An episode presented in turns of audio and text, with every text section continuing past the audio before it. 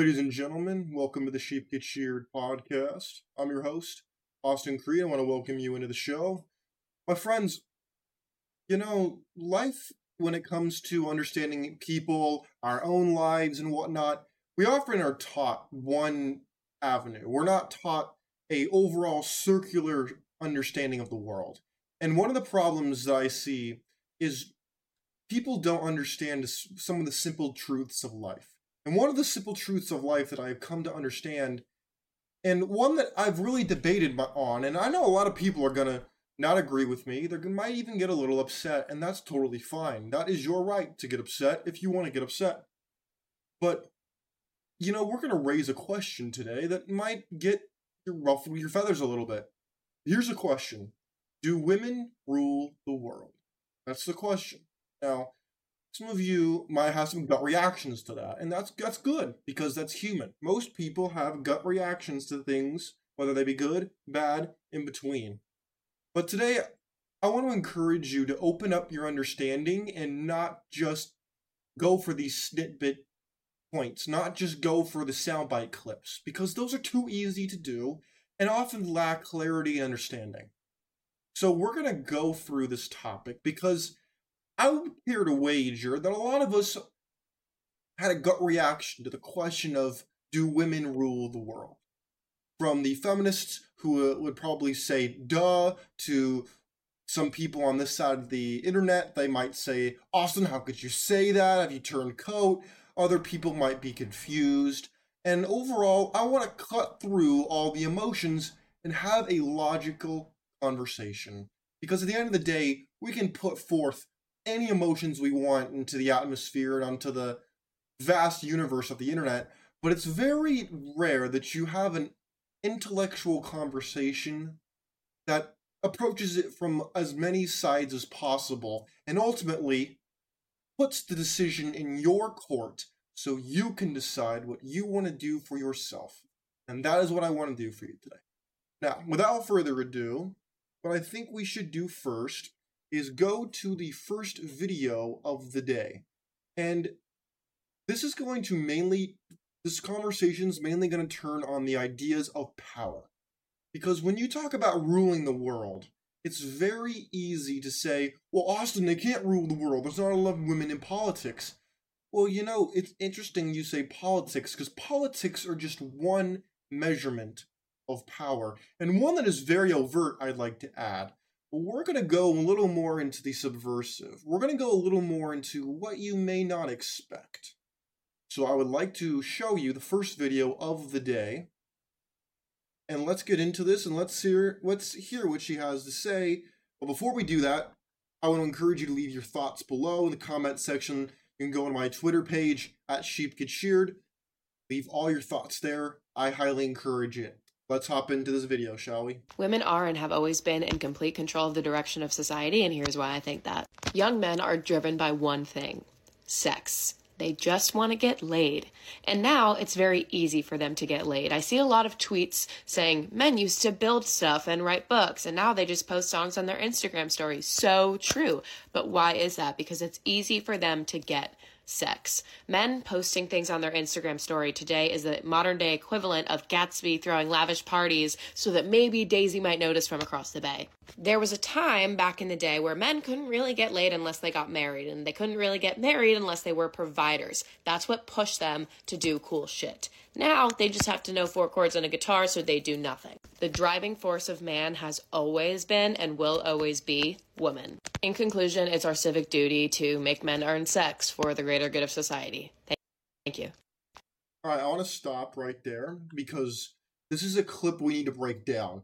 I will, trust me, I had some gut reactions to that. Oh, hell no!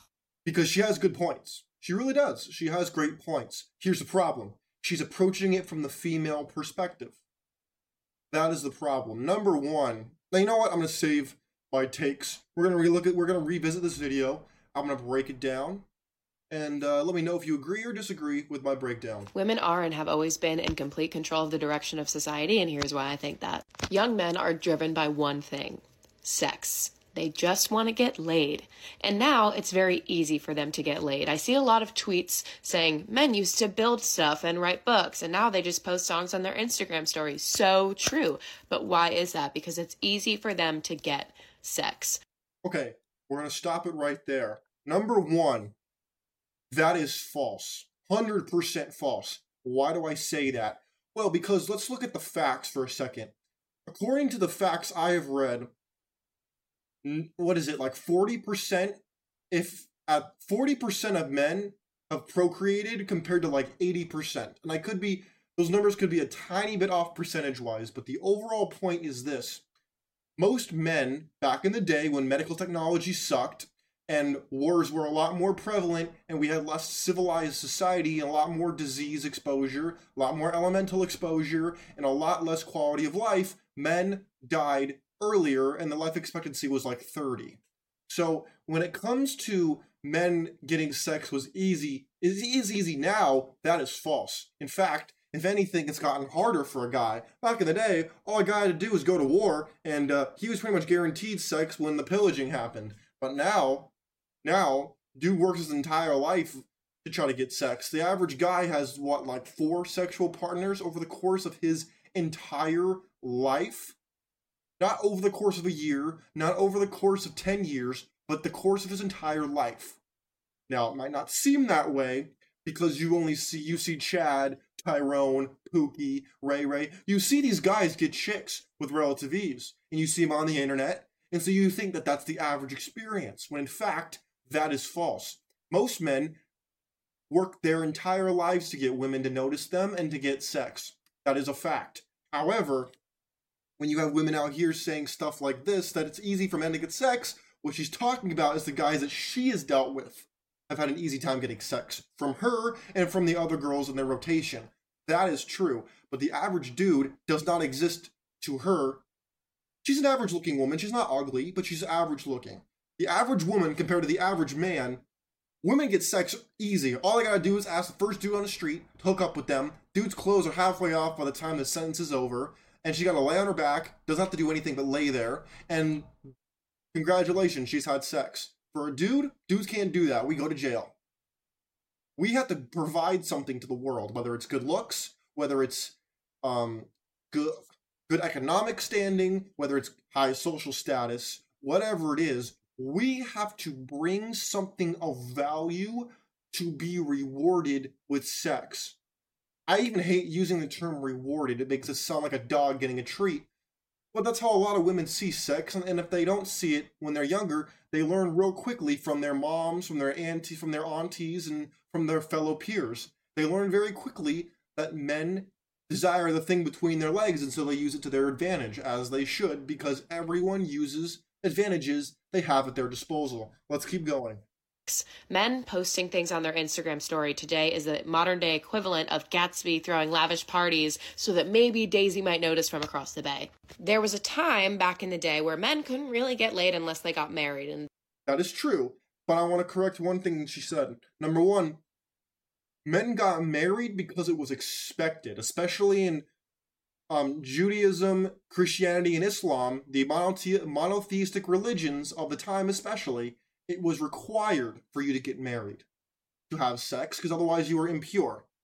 Now, and there were more sexually liberated societies, but still, marriage was expected. Marriage back then is not marriage today. Marriage today is controlled by the state. Marriage back in the day was not controlled by the state, but enforced by the community. It was seen as an obligation to society and a way to, as a, as a way to establish a stake in civilization itself.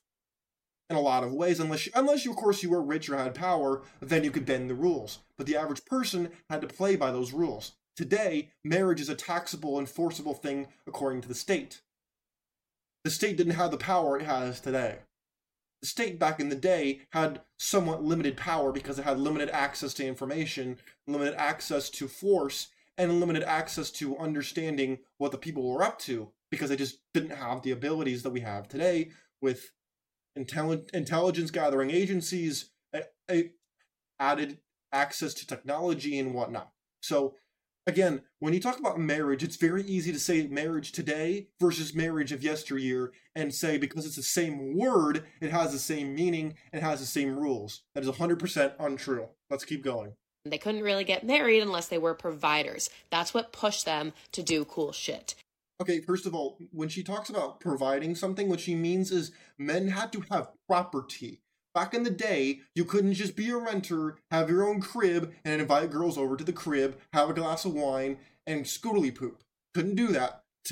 You could do that now if you're attractive enough. Back in the day, you had to have property. You had to have people working that property. You had to have a stable way of life to get married. Now, in some parts of the world, you could still go down to the red light district. But now, in modern day society, in most countries, you can't do that because it's seen as regressive instead of a, instead of a controllable release for the hardships of the average man. Now, I'm not here to debate morality. I think morality is largely a weapon used by the weak. But again, we need to provide proper context because women see things fundamentally differently than men, which we will continue to get into as the show continues. Now, they just have to know four chords on a guitar, so they do nothing. That's just the men she's dealt with, by the way. The driving force of man has always been and will always be woman. I want to correct that. The mostly only weak men. Strong men have never had trouble getting sex because they were already at the top, and they didn't need it to.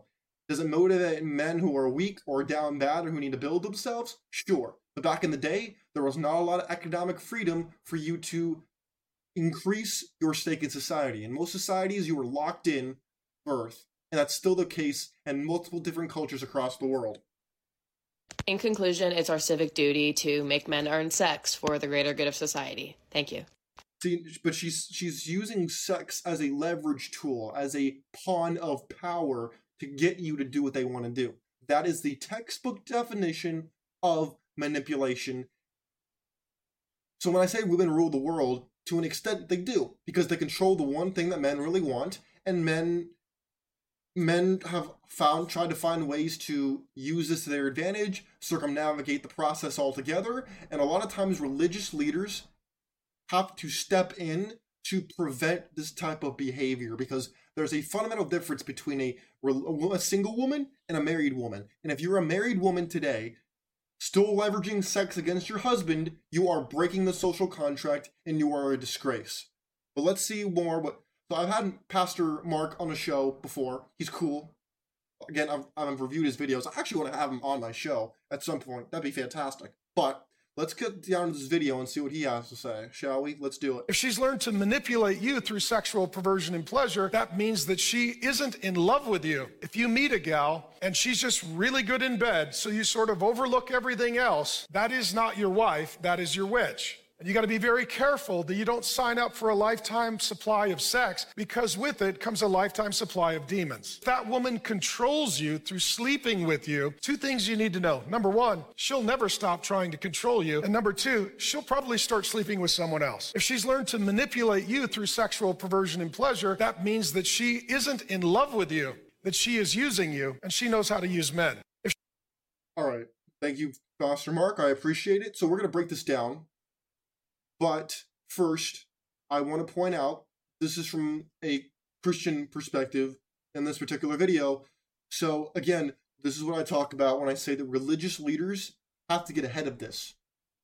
Because the one of the problems we have in society is the fact that a lot of men are disenfranchised and are looking for ways to achieve in their life. And if you've been with enough women, after a while, you realize their tactics of manipulation. You see how they try to use you like a pawn or on a piece on a chessboard, which we'll get to after this. But let's go back to Pastor Mark's video and let's break this down. If she's learned to manipulate you through sexual perversion and pleasure, that means that she isn't in love with you. If you meet a gal and she's just really good in bed, so you sort of overlook everything else, that is not your wife, that is your witch. First of all, I want to point out he's one hundred percent correct, but that's what the definition of a simp is. The definition of a simp is what he just described. Someone who is uplifting. A simp stands for someone who idolizes mediocre punani, me- mediocre peace leave. Shout out to C G A. That is what he's talking about. Now, women have done this since the beginning of time. Problem is, back in the day, it was a little harder to do because uh, men could basically... They, it was harder to convict people of crimes because they didn't have cameras, blah, blah, blah. But he's pointing out a very uncomfortable truth that a lot of people do not like to discuss. They don't like to discuss the fact that women leverage sex against you to control you, because they have this idea of women in society that women are sugar, spice, and everything nice, when in fact that image was manufactured by them to get something from you for as little effort as possible. And we're going to dive more into this in a minute, but it's interesting to see this from a more religious perspective. And you got to be very careful that you don't sign up for a lifetime supply of sex, because with it comes a lifetime supply of demons. If that woman controls you through sleeping with you, two things you need to know. Number one, she'll never stop trying to control you. Facts. I mean, that's just, I don't know how you could argue the other otherwise. And number two, she'll probably start sleeping with someone else. If I mean, she'll probably do that anyway, statistically speaking, but yes. She's learned to manipulate you through sexual perversion and pleasure. That means that she isn't in love with you, that she is using you, and she knows how to use men. First of all, every woman on the planet knows how to use men. Whether they'll admit that or not, that's a different question altogether. But women in general, they know how to manipulate men. It's really not that hard. All they have to do is promise them the potential for sex, and a lot of men will be on the hook for a long time, longer than they like to admit, that they will chase that thing, because offering the possibility of something in a lot of ways is greater than or equal to giving the actual thing. It produces the equivalent result. And I'll, in a minute, we'll play a little bit of a from a chapter from a book that changed my life and changed my outlook on reality itself, written by a woman, a book about women written by a woman, very raw. I, I guarantee you, if you don't like, if you can't handle my show, then you probably shouldn't read this book. If you can't handle reading Biblical Bachelor by yours truly, then you can't handle this book. Because it it's called The Manipulated Man by Esther Vilar. It lays out exactly from her perspective, yes, her, how women manipulate men. And this was written back in the seventies during the height of the first wave of feminism. Or second, actually. Yeah, second wave of feminism. So, all that to say is women will use sex against men because it's one of, one, one of, if not the only thing they can truly leverage against you as a man. They can't leverage finances because you probably make more money than them. They can't leverage that they're stronger than you or what. They can't leverage really anything else against you, so they monopolize the sex sexual marketplace, which they have full right to do, by the way. I'm not here to tell you they shouldn't. Economics one oh one, control the supply, you increase the demand. But let's get into this. This is a book by Esther Vilar called The Manipulated Man. Okay? So this is done by El Zorro. Shout out to him. He narrated the book. But we're going to listen to this. We're going to break this down piece by piece. I warn you, this might trigger you if you don't, if you can't handle my show thus far, this is going to really trigger you. So if you don't, I'm putting a trigger warning out here now. If you are a weak-minded, feeble person, do not listen to this because it will likely change your life forever. Let's go. Sex as a reward. Every method of manipulation is based on the carrot and stick principle, whose applicability depends to a large extent on the ratio of physical strength possessed by the trainer and trainee. When dealing with the young, the carrot is favored as a means of control. It has the advantage of maintaining children's trust in adults so that even at a later date, they will bring their problems to their parents, and so the process of manipulation is continued. I like how immediately she talks about, she lays the groundwork for how this is introduced to you as a child, but then translates to your adulthood in ways that you probably don't expect. So let's keep going. This is much more effective than to start with the stick. If a captive dolphin has learned to do a trick well, its trainer throws it a fish. Because the dolphin wants to eat, it will do whatever is asked of it. Man, however, since he earns money, is quite capable of providing his own food. It would be impossible to bribe him in this way. Again, I have to pause for fair use purposes, number one. Number two, I'm trying to provide commentary, education. And number three, because they just made a great point. Women don't really have the ability to control most men because most men are the ones who create most technology. Not because we're inherently smarter than women, necessarily, but because th- in this book, she talks about how most women are lazy because they can afford to be lazy. They don't have to put in a lot of work because they have a man t- or men to do it for them, which she's going to lay out again how they go about doing this. Let's keep going. He would, in fact, be above bribery altogether were it not for one basic male need, which has to be satisfied, the need for physical contact with a woman's body. What? This need is so strong, and its fulfillment gives man such intense pleasure that one suspects it may be the prime reason for his voluntary enslavement to woman. Notice she uses the term enslavement. This is a woman talking about and exposing the game that women run against men. Let's keep going. His longing for subjection may even be a facet of his sexual makeup.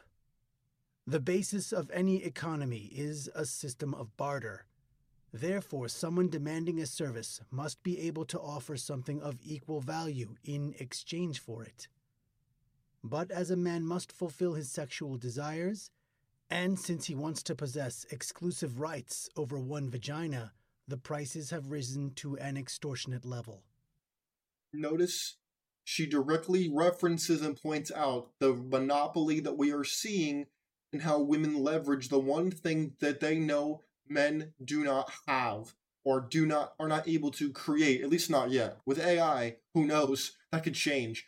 But we're looking at it right now, and she's pointing out, again, this is a woman who wrote this book. Do not get fooled that because a man is narrating it, this was written by a man. I, last time I checked, not a lot of men were named Esther. Now, or Adassa, if you want to go to the Hebrew, you could call it Adassa. But again, let's get back to this book. This has made it possible for women to follow a system of exploitation which puts the most exploitative robber barons to shame, and no man remains exempt. The concept of femininity is essentially sociological, not biological. Mm. Even a homosexual is unlikely to escape without paying his dues. The part. Notice, notice she, she even mentions the the uh, the rainbow riding community, and says that even if you're not heteronormative, you are not immune to this phenomenon because it has nothing to do with man and a woman per se, and everything to do with the masculine and feminine roles, which most women are feminine and most men are masculine. So therefore, it's often classified alone as a man and woman issue when she points out that this exists in every relationship as both roles must be occupied by the two people in it. Partner whose sexual drive is less developed quickly discovers the weak points of the other, whose drive is more intense, and manipulates him accordingly. It will always be the woman, or the female partner, in any homosexual relationship who exploits the man, for to be a female means to be undersexed. Just as woman denies herself any depth of emotion, she denies herself a sexual appetite. How else can a young girl tell her boyfriend she loves him but refuse him her body? Manipulation, again, points out the very apparent manipulative, manipulative tactics used to, in her words, make the man into a voluntary servant. Thanks to her mother's advice, a girl will suppress her desires even in puberty for the sake of the capital to be gained later. In earlier societies, a bride had to be a virgin to be worth anything, And even today, a girl who has little sexual experience will have a higher market value than one who has had a number of lovers. Chastity in a man, on the other hand, has never been worth much. As women do not really care for men, they are not much interested in their chastity. I want to pause right there. Very important point. Very important point. Number one, this is one of the problems I have with the Christian church. They make it seem as though, oh, it's it's a virtue for a man to be a virgin. This, in my opinion, is false. In fact, it makes you more subject to the, being a victim to this type of manipulation by women. There's a man I love very much, dear friend of mine, who, in my opinion, he's dealing with this very issue. And if he asked me, I'd tell him that. But the problem is most people don't want to be put that way. It, it's hard for people to conceptualize a man as a victim and the woman as the oppressor, because Karl Marx and Friedrich Engels were so smart that in the Communist Manifesto and a lot of their writings that became very popular amongst the same feminists that Esther Vilar addressed in this book, they took the narrative that the man was the bourgeoisie and the woman was the proletariat. In other words, the man was the oppressor and the woman and children the the ones being oppressed. And so that narrative has been accepted by society when, in fact, Esther Vilar argues the opposite is, in fact, true when it is the man who is being manipulated by the woman, and she's acting like the puppet master and is so good at it that she she's such a good ventrilo- ventriloquist that she has convinced the man that they are the they are the perpetrators when, in fact, they are the victims. See, this is what this is why it's important we talk about do women rule the world, because in a lot of ways they do. The fact is, a lot of male pride will not accept this fact, and it's very sad for me to to even have that conversation with you, because I don't want you to think that accepting that fact makes you less of a man. No, it makes you aware. It makes you conscious of the potential tactics that are being used against you, and therefore you can choose your next course of action. You can decide if you want to be a servant, or you can decide to go your own way, or you could decide to create your own lane. But it forces you to make a conscious decision instead of just accepting the Kool-Aid and not just going with the program to be another drone or another cog in a giant wheel. Well, my friends, I could play the rest of that chapter, but I think you get the point. The point is this. You have to make your own decision on how you view relationships, how your approach is to these relationships. And I don't advocate for you to feel emotional distress or disheartenment or to have it, your view distorted to the point of being aggressive or angry. This does not help you. It only hinders you as it allows your emotion to cloud your judgment. I would encourage you to pick up my book, Biblical Bachelor, to give you an idea, a baseline for what you can use to then create your own personal philosophy and a new way of living in your own life. So therefore you can set yourself free from the giant wheel. And maybe, just maybe, you might reclaim that which you have lost. What is that? Freedom. All too many people are willing to trade their freedom for comfort and the freedom to be comfortable instead of the freedom of making mistakes. The price of freedom is exorbitant, but most people only want the freedom to be comfortable. Most people yearn for social order and rigid rules, not for the freedom. Because with freedom comes responsibility, but ultimately people are willing to shove, shrug off that responsibility in return for claps on the back and hearts online. My friends, I encourage you to let, let yourself be heard, whether it's in the comments on my ex Twitter page at Sheep Get Sheared, whatever it is. I encourage you to question everything you heard today. I question. I encourage you to question things. I encourage you to stay vigilant, informed, and to the end of the day, make your own mind up. Whether you agree with me, you disagree with me, I want you to make your own choice. That is what I want for you. Don't drift, make decisions. Have a great day. I'm out. Peace.